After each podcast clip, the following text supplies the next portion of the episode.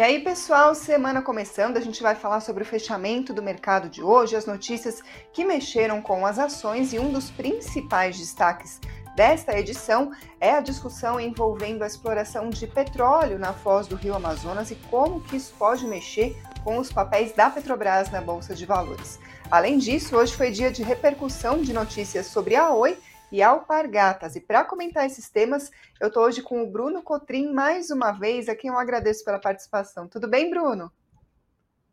Olá, Karina. Olá, pessoal. Boa noite. Espero que todos estejam bem aí. Vamos então fazer o fechamento desse mercado de hoje, que não teve tantas movimentações, mas alguns pontos legais aí para estarmos comentando. Com certeza. E claro que está mais do que liberado mandar aqui as suas perguntas, dúvidas, assuntos que vocês gostariam de ver aqui na nossa transmissão. Mas vamos começar falando então de Petrobras. É um tema que está dando o que falar, inclusive tem matéria no investnews.com.br. Depois dá uma olhada lá para conferir o que saiu até agora sobre o assunto, mas dando uma pequena pincelada, um resumo para quem não está por dentro, o que aconteceu foi o seguinte: o IBAMA uh, negou a licença para a exploração de petróleo na bacia da foz do rio Amazonas. E aí, com isso, praticamente enterra as possibilidades da Petrobras fazer perfurações ali na, na região, mesmo que seja só para teste. Qual que é a condição para isso mudar, né? Para mudar uh, esse quadro? Que se faça um estudo mais aprofundado sobre o que pode acontecer de impacto ambiental, só que isso pode demorar anos, ou seja, não tem alguma solução de curto prazo em vista, ainda que a Petrobras recorra da decisão do IBAMA. Tem inclusive um embate dentro e fora do governo.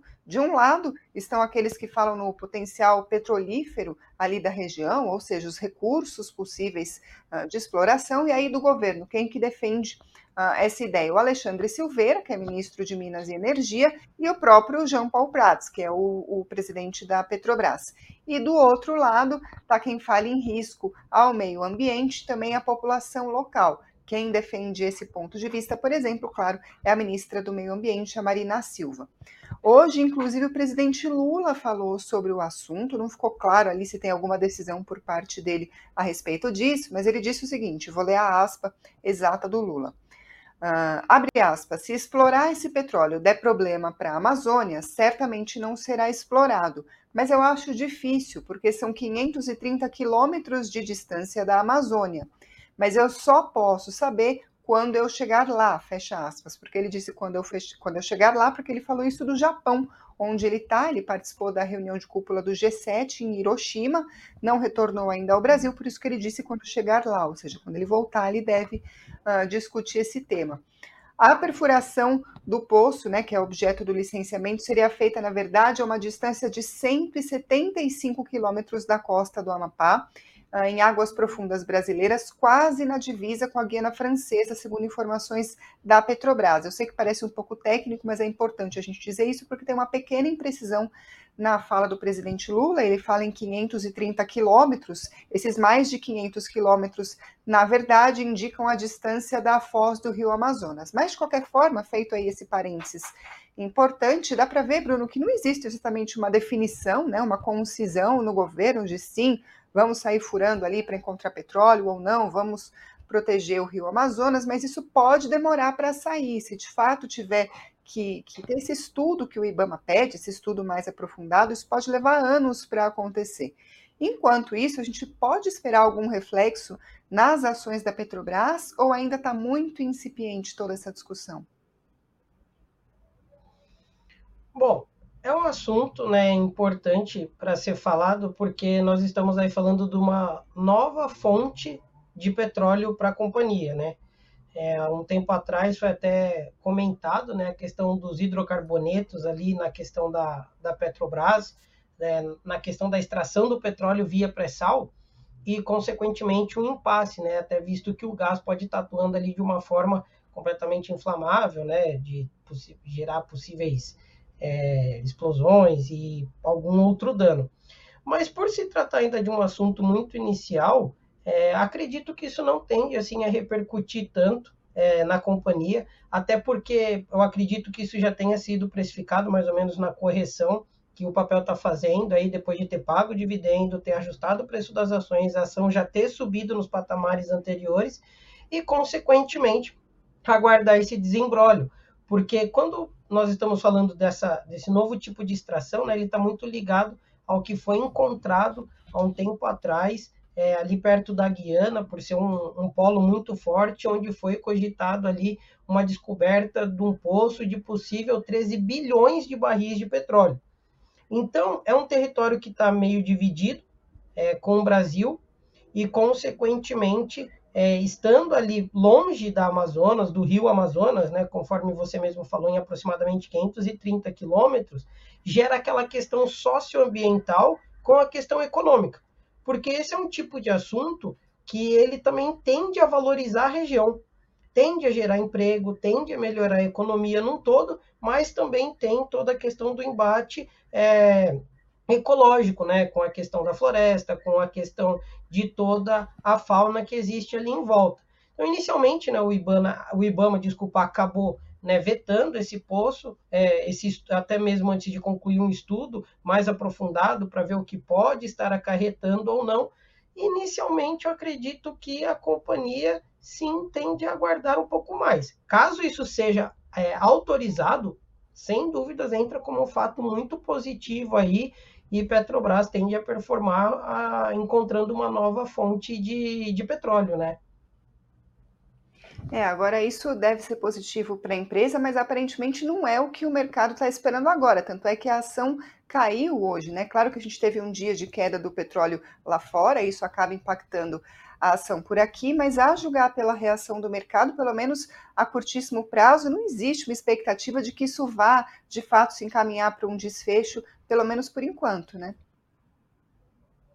Não, acredito que não, porque, é, conforme eu comentei, né, é, era necessidade do, do papel corrigir, visto que a bolsa está subindo aí dos últimos 11 pregões, hoje ela fechou em queda, depois de 12, desses 12 pregões, só dois ela caiu.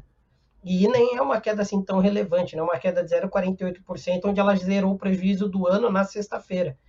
E um outro ponto também que vale salientar referente à companhia é a questão da nomeação né, do, do ex-sócio do Cerveró, algo que nós já comentamos antes, ele que foi réu na Lava Jato ali por questão de lavagem de dinheiro e corrupção passiva, ele para estar tá ali praticamente é, entre os cabeças da parte do jurídico da Petrobras. Então tem o burburinho disso, o petróleo que acabou fechando em queda, o futuro até agora está operando em leve alta, praticamente no zero a zero, consequentemente isso também reflete na companhia, e essa questão da indecisão também acaba gerando um impasse, onde os investidores aproveitam também para estar tá realizando lucro, que resultou aí na queda de 1,16% na Petro 4 hoje e 1,5% na 3. Então, para mim, só uma, uma movimentação normal, falando do mercado, e uma expectativa aí de uma nova fonte de petróleo para a companhia. Uhum. Agora, Bruno, é muita coisa para acompanhar, porque você falou, por exemplo, da nomeação, que a gente já tinha comentado, tem essa questão ali uh, da decisão do IBAMA, o petróleo lá fora e tudo que mexe com a cotação, e tem mais ainda. O Sigefredo Fontoura de Souza lembrou aqui uh, a gente sobre uma, um relatório da FIT que saiu hoje sobre a nova política de preços da Petrobras. A gente também noticiou no Invest News, a Fitch Ratings, que é uma agência de classificação de risco, ela avaliou que a nova estratégia comercial, né, anunciada pela Petrobras na semana passada, não tem impacto material no perfil de crédito da empresa num primeiro momento, só que levantou preocupações com riscos políticos. Também não é exatamente uma novidade, a gente sempre ouve falar em risco político quando a gente está comentando sobre Petrobras. Agora, vamos lá, a pergunta Sim. que eu gostaria de fazer é a seguinte: uh, política de preços, IBAMA, nomeação, cotação do petróleo, enquanto isso a ação vai e vem. Uh, o que, que, pesa mais, se é que dá para falar, uh, quando a gente vai olhar para a cotação da Petrobras na Bolsa? Tem alguma notícia que acaba fazendo mais preço do que outra? Ou não? É tudo um grande equilíbrio ali para o investidor ficar de olho? Eu acho que, assim, falando de Petro, né, o, o ponto para mim que é mais impactante é a questão política porque infelizmente, né, em anos atrás ocorreram algumas manobras ali que não foram saudáveis para a companhia. E isso é notável, onde a empresa deixou de apresentar um prejuízo absurdo, apresentar lucros recordes e a ser a empresa que mais paga é, dividendos, né, proventos aos seus investidores. Então, sem dúvida alguma, os ruídos políticos em cima da companhia é, acaba interferindo. E, e, vale lembrar que essa questão da, do PPI, né, da paridade de preço internacional, é, tem os dois lados. É a questão das vezes está sendo alguma iniciativa do governo, está querendo se meter nessa questão. Se eu não me engano, o Haddad até falou na sexta-feira que essa é uma questão da companhia e não do governo, está decidindo os preços aí que vai alocar, vai reduzir ou não, até porque isso também tende a impactar de uma forma positiva na economia, reduzindo a inflação, pressionando menos né, o bolso aí da população e, consequentemente, isso também gera espaço para início de corte de taxa de juros se o Brasil mantém a inflação na meta, que está hoje em 4,18. Então, está dentro da janela da meta a inflação. Quando a gente fala dessa questão da paridade econômica, afeta desse lado positivo, mas tem sempre aquele burburinho. Foi a pedido? Foi uma estratégia da companhia? É alguma intervenção do governo na estatal para forçar a redução de preço? Então, sem dúvidas, para mim, a questão que mais impacta na Petrobras é algum ruído político em cima da companhia. Bom, a gente vai continuar acompanhando, com certeza vai ter coisa para acompanhar, né? A Petrobras não tem dado muito sossego nem para o investidor, nem para jornalistas de economia, Bruno. Então, com certeza vocês vão continuar vendo por aqui tópicos da Petrobras, mas vamos passar para outros temas do dia. Uh, fazer primeiro um pequeno resumo das notícias. É claro que continua no cenário externo todo mundo de olho nas negociações em torno da dívida dos Estados Unidos, se não levarem ah, o teto da dívida dos Estados Unidos, o governo pode ficar sem dinheiro, isso está no radar do mercado. Nesse fim de semana, o presidente Joe Biden classificou como inaceitáveis as últimas ofertas dos republicanos como condição para elevar o tal do teto da dívida, mas ao mesmo tempo ele disse que está disposto a cortar gastos e a realizar ajustes fiscais de modo a alcançar algum consenso. O mercado hoje estava no aguardo do desfecho da reunião importante entre democratas e republicanos para ver se chega de fato a algum acordo. Por enquanto, nada, mas claro, todo mundo segue acompanhando. Aqui no Brasil, a equipe econômica do governo subiu a projeção para o déficit das contas públicas de 107 para mais de 136 bilhões de reais. Isso reflete principalmente um aumento da estimativa de despesa de gastos do governo. Números apontam, portanto, a necessidade de bloqueio de verbas discricionárias, ou seja, aquelas despesas que não são obrigatórias, como previdência, pagamento de funcionários, enfim. E aí o governo anunciou um contingenciamento de 1,7 bilhão de reais. Ainda não está claro exatamente de onde vão vir esses cortes. O detalhamento desse corte, inclusive, vai ser, vai ser feito até o final deste mês, segundo o governo. Só para a gente relembrar, o orçamento de 2023 estima um déficit fiscal de 238 bilhões de reais. Ainda falando em previsões, hoje, segunda-feira, tem o Focus, aquele relatório divulgado pelo Banco Central, uh, e teve boas notícias para a previsão da inflação em 2023. Passou de 6,03 para 5,8 a estimativa do mercado para o nosso IPCA. Para o ano que vem, passou de 4,15 para 4,13%. Selic tudo igual, a previsão para 2023 segue em 12,5%, para 2024, 10%. Para o PIB teve uma leve melhora agora também para 2023. A projeção passou de 1,02 para 1,2%. Para 2024, praticamente estável, de 1,38 para 1,3. Agora teve mudança no dólar. A previsão de 2023 passou de 5,20 para 5,15. A gente tem visto há vários dias o dólar terminando as sessões abaixo de R$ reais, mas o foco seguia ali, continuava com a previsão de 5,20. Agora, nessa semana, portanto, veio a novidade que o mercado reduziu a projeção para o câmbio neste ano. Para 2024, não, segue tudo igual. 5,20 é a previsão do dólar até o final do ano que vem. Neste cenário, então, hoje o dólar caiu 0,5% sobre o real, a R$ 4,97. O Bitcoin, por volta das 18h15, subia 0,2% aos 26.909 dólares e o Ibovespa hoje caiu 0,48% aos 110.213 pontos. Vamos falar de ações então, porque um dos principais destaques da bolsa, se não o principal, foi o papel da Alpargatas, que hoje disparou mais de 17%. A gente também noticiou no Invest News, vocês podem dar uma olhada na matéria depois, mas o que, que aconteceu?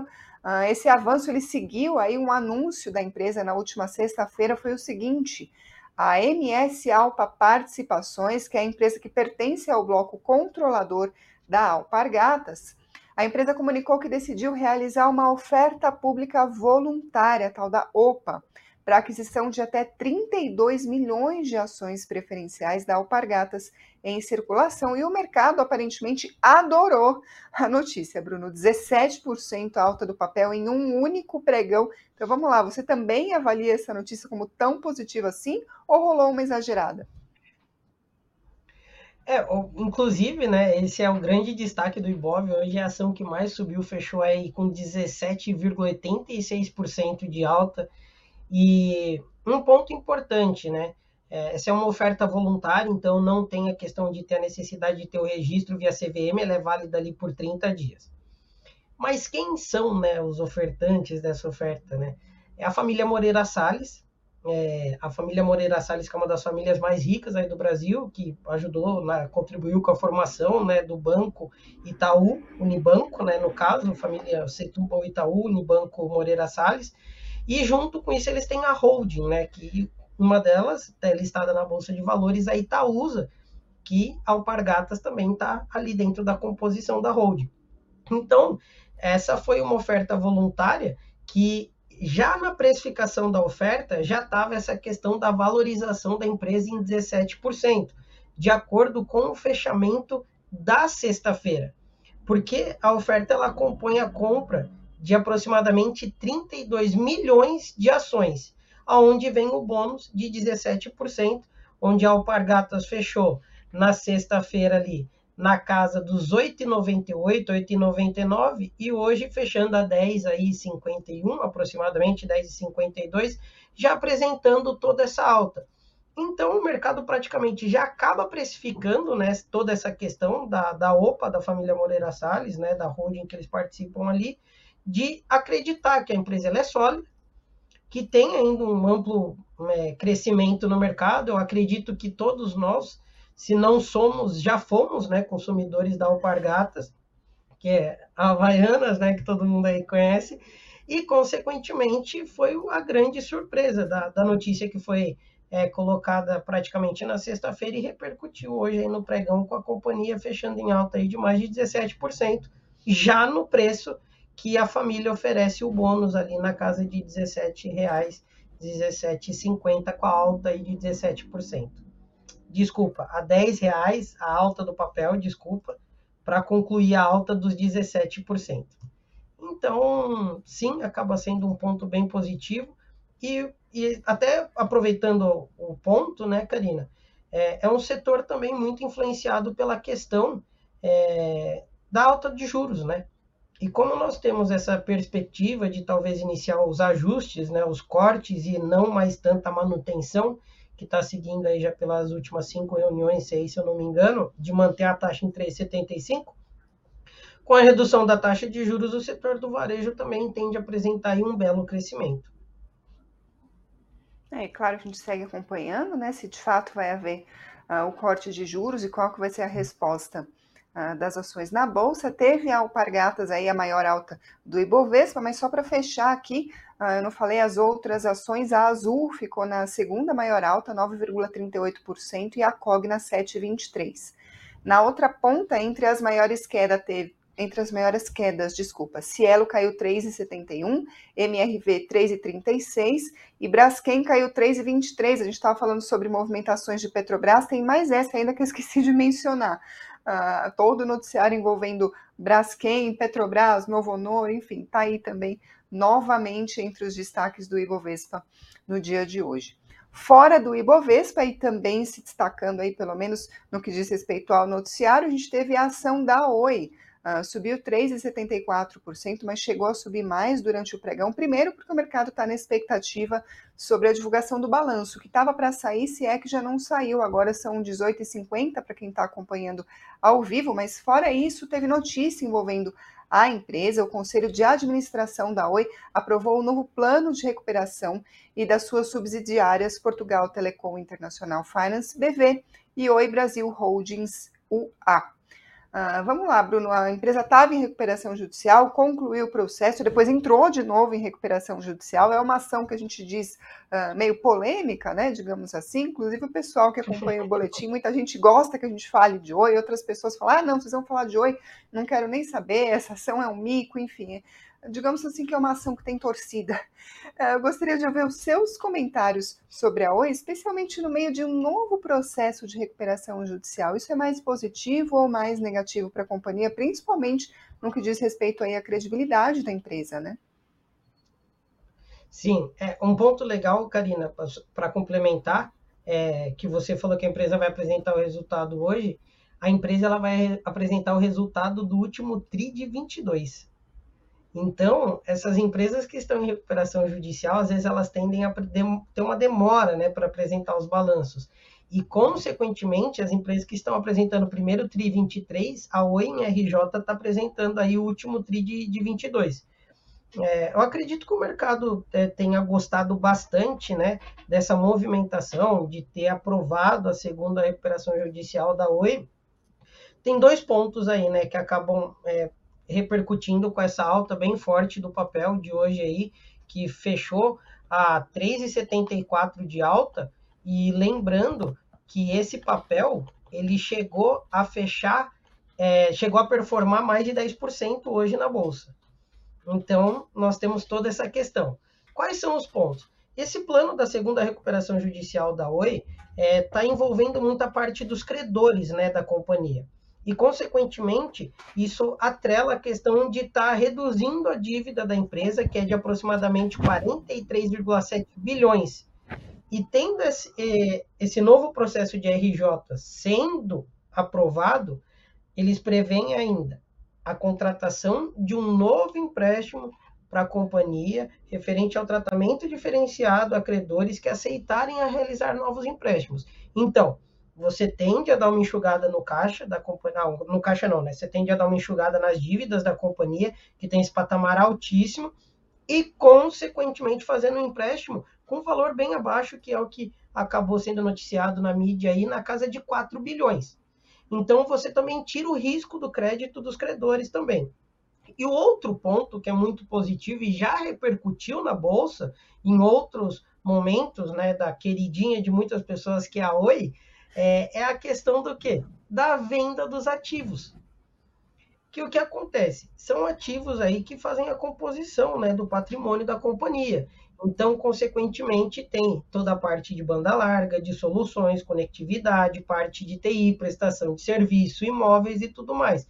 Então, junto com esse ponto, que é o plano da recuperação judicial apresentado, tem ainda esse desfecho de estar se desfazendo e colocando um pouco mais de caixa também dentro da, da melhorando o caixa da companhia no caso.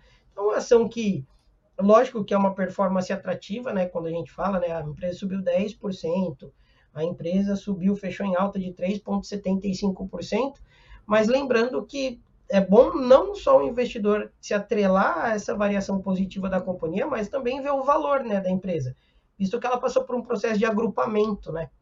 Onde as ações eram negociadas aí em centavos e, consequentemente, com esse agrupamento, elas voltaram a ser negociadas aí acima do valor de um real. Mas não deixa de ser um ponto positivo, nem para é, não ser noticiado em referência à companhia, em referência ao setor e principalmente ao setor de crédito, que é um assunto que vai ser ainda muito falado, acredito eu. É, só falar que as pessoas sempre se movimentam quando a gente fala de oi, por exemplo, a Nancy está perguntando: alguém ainda tem ações de Oi? De repente tem aquele investidor Sim. que comprou ali em algum momento em que estava muito distante a cotação, esperando retornar. Você acha que é isso, Bruno? Não, é, é assim, né? É, essas ações com um valor menor na bolsa, é, a gente tem até o hábito de chamar que são micos, né? É longe de estar tá, é, falando mal da companhia, tá? Mas é assim que eles falam no mercado.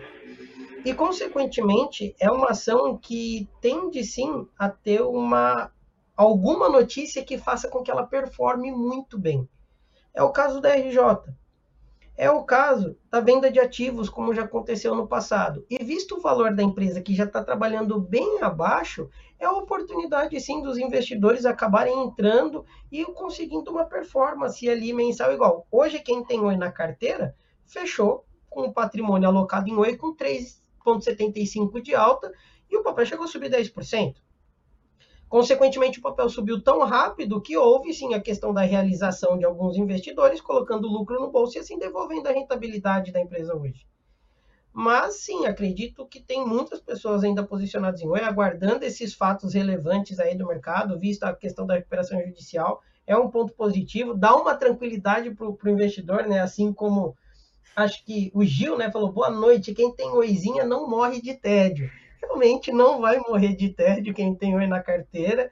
E, e é um fato é, relevante também assim de estar tá colocando. Às vezes algumas pessoas acabam se expondo ao mercado de renda variável via derivativo, né, via opções.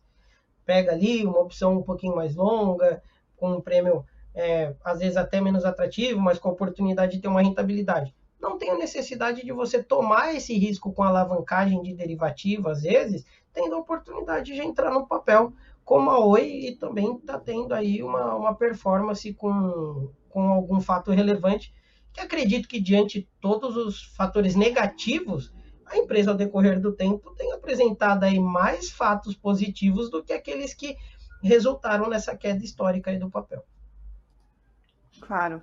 É, o Luiz Fernando de Souza escrevendo aqui para a gente que ele se desfez de todas as ações que ele tinha quando saiu a segunda recuperação judicial, ou seja, recente. E o Guilherme Kruger Rocha Machado dizendo que a Oi e a Magalu são os tipos de ações que ele passa longe. Na sua visão, seria comparável Oi e Magalu, Bruno?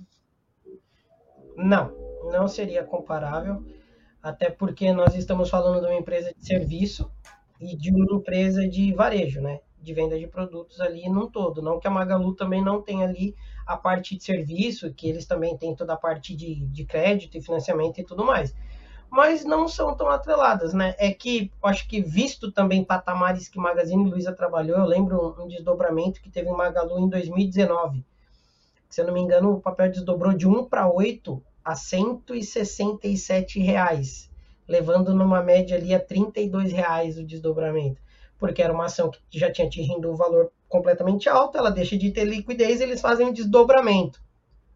E recentemente a gente viu uma situação inversa, né, ele. Nós vimos um agrupamento das ações para que elas pudessem ter um valor também mais atrativo. É que fica aquela lembrança, né, do, do investidor, principalmente com o Magazine Luiza, que o papel já performou tão bem, tão forte, que muitas pessoas ali na recuperação da pandemia não compraram papel a 5, 3 reais na pandemia, começaram a comprar 18, 15, 12, 21, 22, 23 e dali para cima foi só para baixo e consequentemente o pessoal está tomando uma ré na carteira, né? Está tendo um, uma desvalorização forte no patrimônio. E Oi acaba sendo, às vezes, uma situação inversa, né? Aproveitar para se posicionar agora que o papel tá baratinho, porque se perder, às vezes, perde um pouco, lógico que se não entrar muito, né? Façam então um balanceamento da carteira das posições, mas eu não vejo nenhum tipo de comparativo não técnico de mercado e de setor econômico. É, mas tem investidor que está feliz. Olha, o Douglas Migoto está dizendo que comprou a 53 centavos e vendeu a 1,52 Uh, não está claro aqui se ele está falando de Oi ou Magalu, mas de qualquer forma dá para ver aí que aparentemente deu bom. Ele perguntou para você, tá bom? Tá bom, né? Um baita trade. Tá aí, ó, baita trade ele fez. E a Nancy está dizendo que comprou Magalu a três reais e daqui a pouco ela vende. É, Magalu, eu posso até estar tá olhando aqui, ó o gráfico, né, a fim de estar tá ajudando aí toda a nossa audiência, e tá olhando rapidinho aqui, ela comprou uma Galu a 3 reais. Ó, ela já, já tá tendo quando. uma performance. É. é, mas ela deve ter comprado aproximadamente no mês de março, ou então no final do ano passado, ou o papel atingiu esses valores no começo desse ano. Mas se ela comprou recente, acredito que tenha sido em março, o papel já chegou a performar aí 47%, e se ela resolver encerrar sua posição nos próximos dias, inclusive amanhã, o papel hoje fechou com alta de 4,4 é, e do preço que ela tem de R$ reais, tendo aí o performance de 25 a 26%. Então, também está fazendo aí uma bela operação, né? Os investidores aproveitam né, essas ações mais baratas e com possibilidade de notícia, alguma principalmente de impacto, e consequentemente Magalu, né, que tem toda uma gestão histórica, uma baita empresa, a maior empresa de varejo do Brasil, né, Magazine Luiza, e consequentemente os investidores aproveitaram esses preços mais baixos aí para estar tá comprando e, e alguma movimentação sempre vai acabar performando aí de uma forma um pouco mais positiva do que o, o aguardado, né? Visto algumas exposições maiores aí, com Petro a 26 reais, para subir 10% Petrobras no dia vai precisar subir bastante. Bom, mas enquanto isso, claro que o investidor deve se manter o quê? Bem informado. Então, para isso, vocês contam com o Invest News. Continuem acompanhando a nossa programação. Deixa o like se você gostou dessa edição do Boletim, para a gente saber o que vocês estão achando aqui do programa. Também vão escrevendo nos comentários. Se você é novo por aqui, se inscreva no canal. E muito obrigada a quem está ouvindo por podcast ou pela Alexa. Obrigada, Bruno. Obrigado, Karina. Obrigado a todo o pessoal da Invest News. Obrigado a todo o público que está aqui com a gente toda segunda-feira. Também me coloco à disposição aí se eu puder ajudá-los. Tamo junto e fiquem sempre informados aí com o time da Invest News. É isso aí. Tchau, tchau, gente.